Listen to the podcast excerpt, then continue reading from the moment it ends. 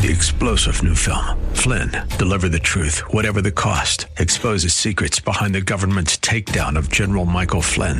Flynn knew what the intel world had been up to. He ordered the first audit of the use of contractors. This set off alarm bells. He told the truth. He was the most dangerous person for Donald Trump to hire. They had to get rid of Flynn. Flynn, deliver the truth, whatever the cost. Available now. Watch it today. Go to salemnow.com. Salemnow.com.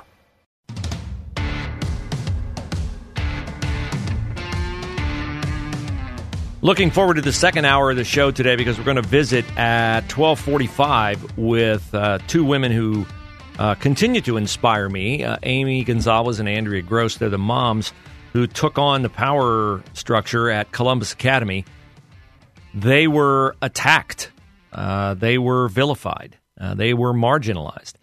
And they have not cowered in the face of that persecution. That's why they inspire me. Uh, what they have done with the adversity in their life inspires me. So I want to give an update on their lawsuit against Columbus Academy. We have to fight back. We have to push back. We have to stand up because if you don't, well, then, you know, that's what the Democrats and the leftists and the Marxists are counting on. They're counting on you not resisting because they're going to take a few select people and they're going to make an example of them in a very public way. Donald Trump is obviously the most glaring example of that. He is indicted in this latest round of DOJ weaponization uh, for pushing back against the results of the 2020 election. You say, wait a minute, didn't Democrats do that a lot? Yeah, they've done that a lot. Uh, but it's okay when Democrats do it. It's not okay when Republicans do it because Barack Obama's eight years set the table, put everything in position. And remember, the Democrats never expected there to be an interruption in their plan to get rid of the founding principles and the things that make America uniquely American. They thought they'd seamlessly skate from the Barack Obama administration right on into the Hillary Clinton administration. And then she'd probably win a second term, and they would have had 16 consecutive years of Democratic rule, and they would have gotten rid of everything like equal justice under the law. They would have gotten rid of free speech, probably your Second Amendment rights too. That's coming. You say, no, no, they'll never be able to get our guns, Bruce. Oh, really? Well, uh, maybe not via a national law, but they're not averse to accomplishing it on the state level. Next Tuesday, when you go to the polls to vote on whether or not the standard to amend the Ohio Constitution rises from 50% to 60%, you think, and I've been guilty of telling you, that you're going to the polls in order to protect babies from being abort- aborted. That is true. That is true. It will make it harder if we raise the standard for amending the Ohio Constitution to 60%. It will make it harder for abortion to be placed into Ohio law and into the Ohio Constitution. But, but one thing about Democrats is they get so drunk on the plan that they have in place and the possibility of that plan coming to fruition that once in a while they start to gloat over their victory before the victory has been won. Last week, Cleveland Mayor Justin Bibb talking about issue one and about the necessity to vote down issue one from his perspective, because he's a Democrat, so he's in favor of dismembering every child in every womb that he can find. But he, uh, well, he lets slip that if they can get abortion protected by defeating issue one, uh, guess what else they might be able to get on the ballot in future years? We can use our real political power to change the, the culture of guns in this state. It starts by voting no on issue one, by the way, uh, to make sure we can maybe put a ballot measure on our state constitution to have common sense gun reform. Uh, this is not a uh, new Democratic tactic. Uh, it is uh, a very old Democratic tactic. And usually these tactics start very innocently, very anonymously. They're almost viewed in the beginning as utter foolishness. And the things that they say are really crazy, and you hear them and you think, that'll never become a thing. Well, uh, listen to this comment from uh, John Kerry on June the 25th, 2009. You have sea ice, which is melting at a rate that the Arctic Ocean now increasingly is exposed. In five years, scientists predict we will have the first ice free Arctic summer. In five years. Oh, that would have been uh, by 2019. We'll have the ice free Arctic summer, according to John Kerry. Everybody reacted to John Kerry like he was a Looney Tune when he said that. And of course, it didn't happen.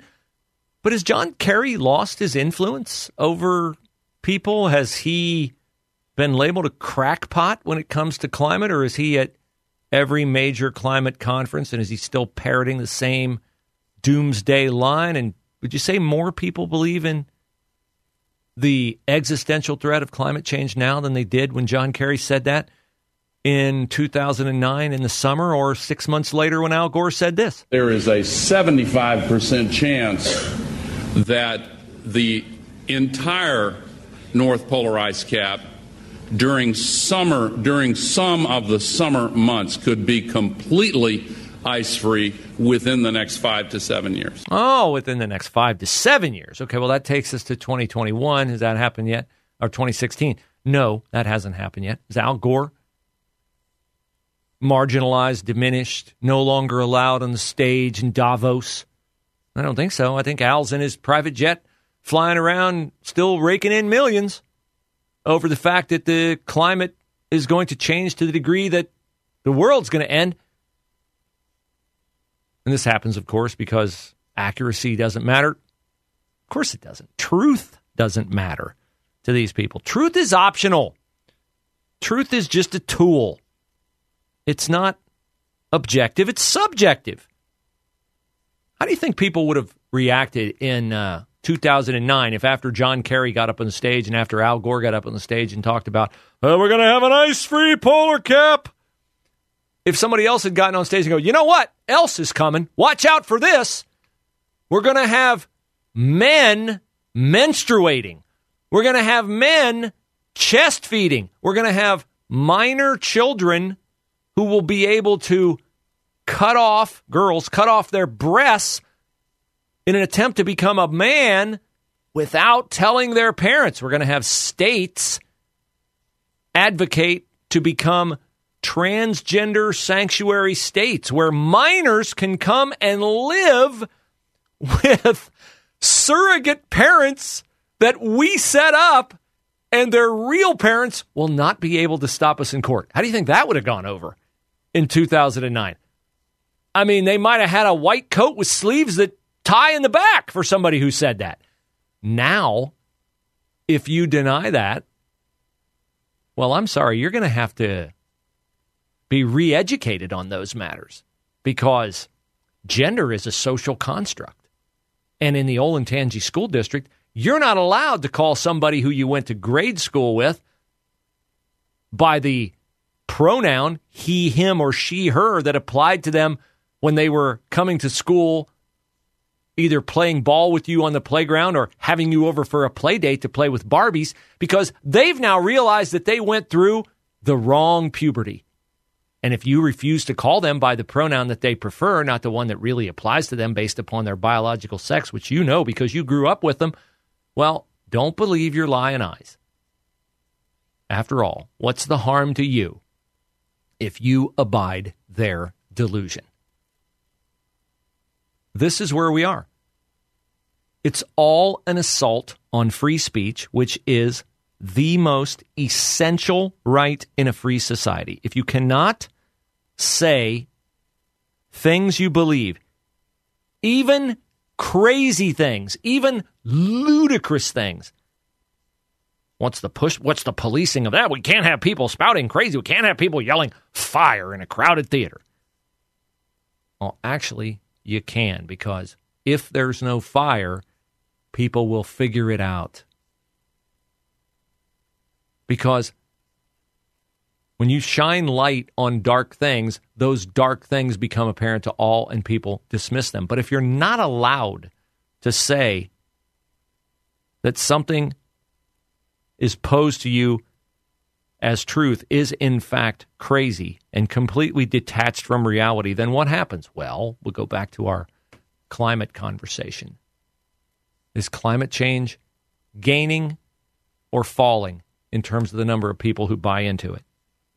Have any of the predictions, any of the dire predictions about the erosion of the coastline or the rising of the seas or the evaporation of the polar ice caps, have any of them come true? Any of them? No. So why are they gaining in credibility? Because it's become increasingly, quote unquote, wrong to say how wrong they are. You don't have free speech. You don't have freedom.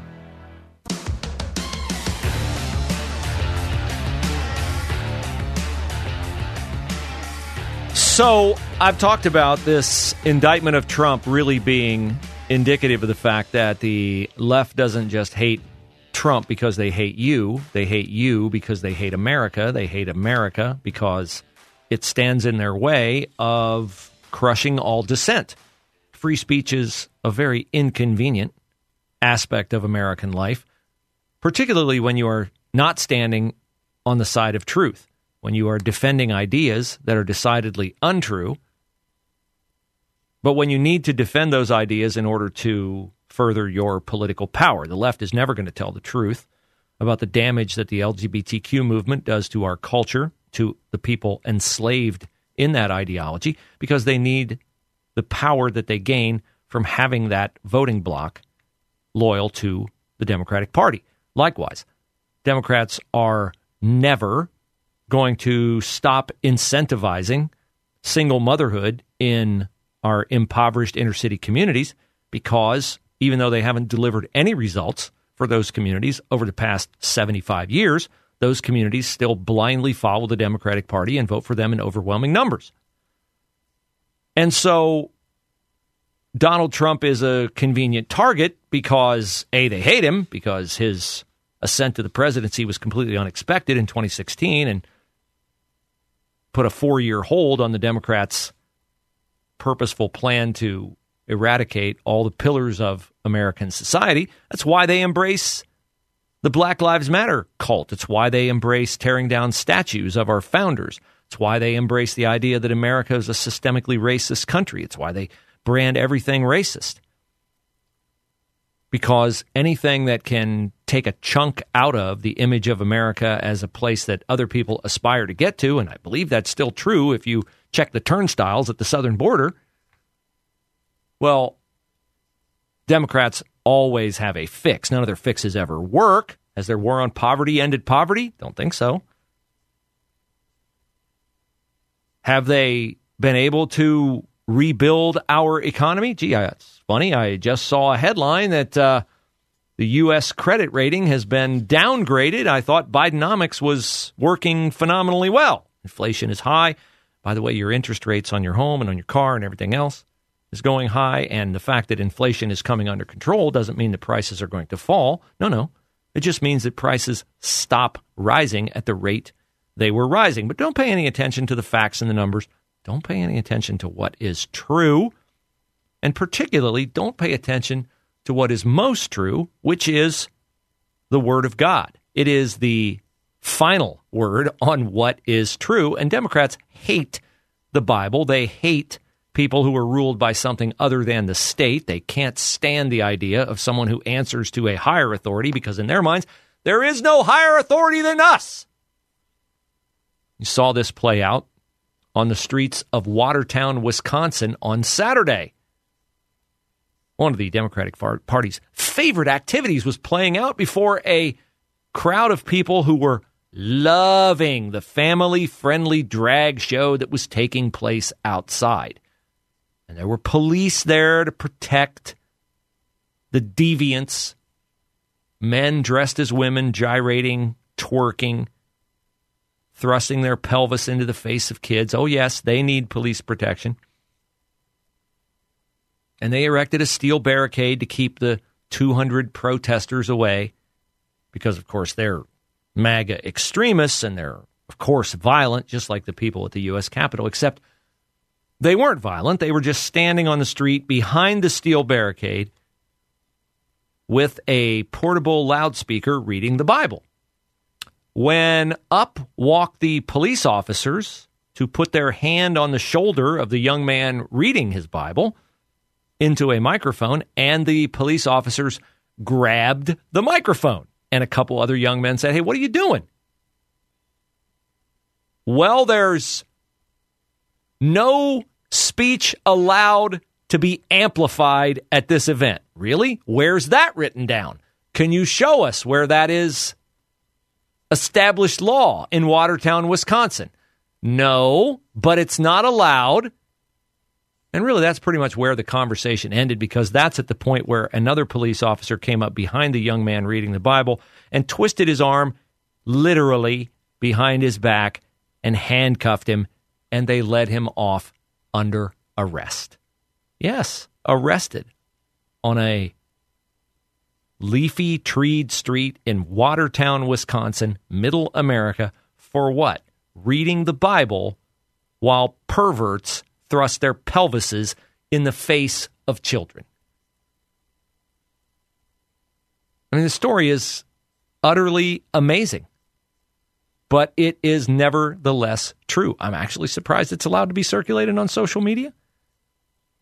The video shows multiple police officers arresting Marcus Schroeder as he was reading from his Bible.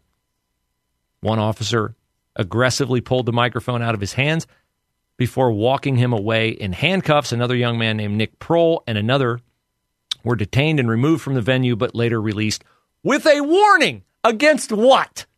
Reading the Bible on an American street? Is that a crime now? It is in Watertown, Wisconsin, when there's a family friendly drag show taking place across the street. It's interesting. I see a picture here of Marcus Schroeder, and he's wearing a t shirt that on the back it says, I will stand for truth even if I stand alone.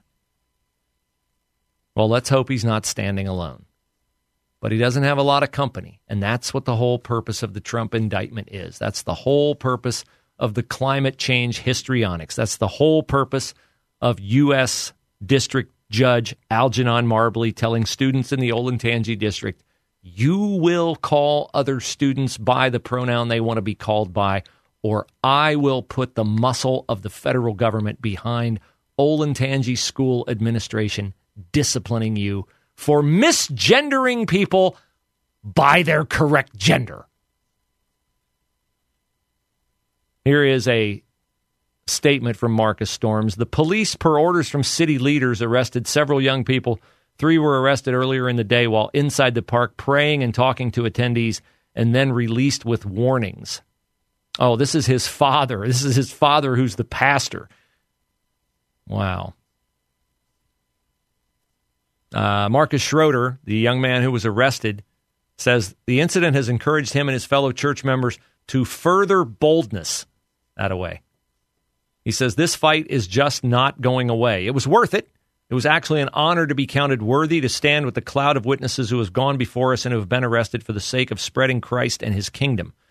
If the police wanted to try to set an example for others or anything like that, the only thing I've seen is actually the exact opposite, where more and more people are seeing the severity of what's going on and being called to more action. Yeah, it's a funny thing about uh, dissent is that the more there is of it, the more those in power are unnerved and deterred and diminished. Oh, they might win a battle here, a battle there. In fact, there are a lot of countries around the world where they have been in power for a long time, but eventually the Berlin Wall comes down. Eventually, the Soviet Union breaks up. And even if you're not around for the ultimate victory in those political battles, you will always be a winner in the personal battle, which is the push pull between your comfort and your courage.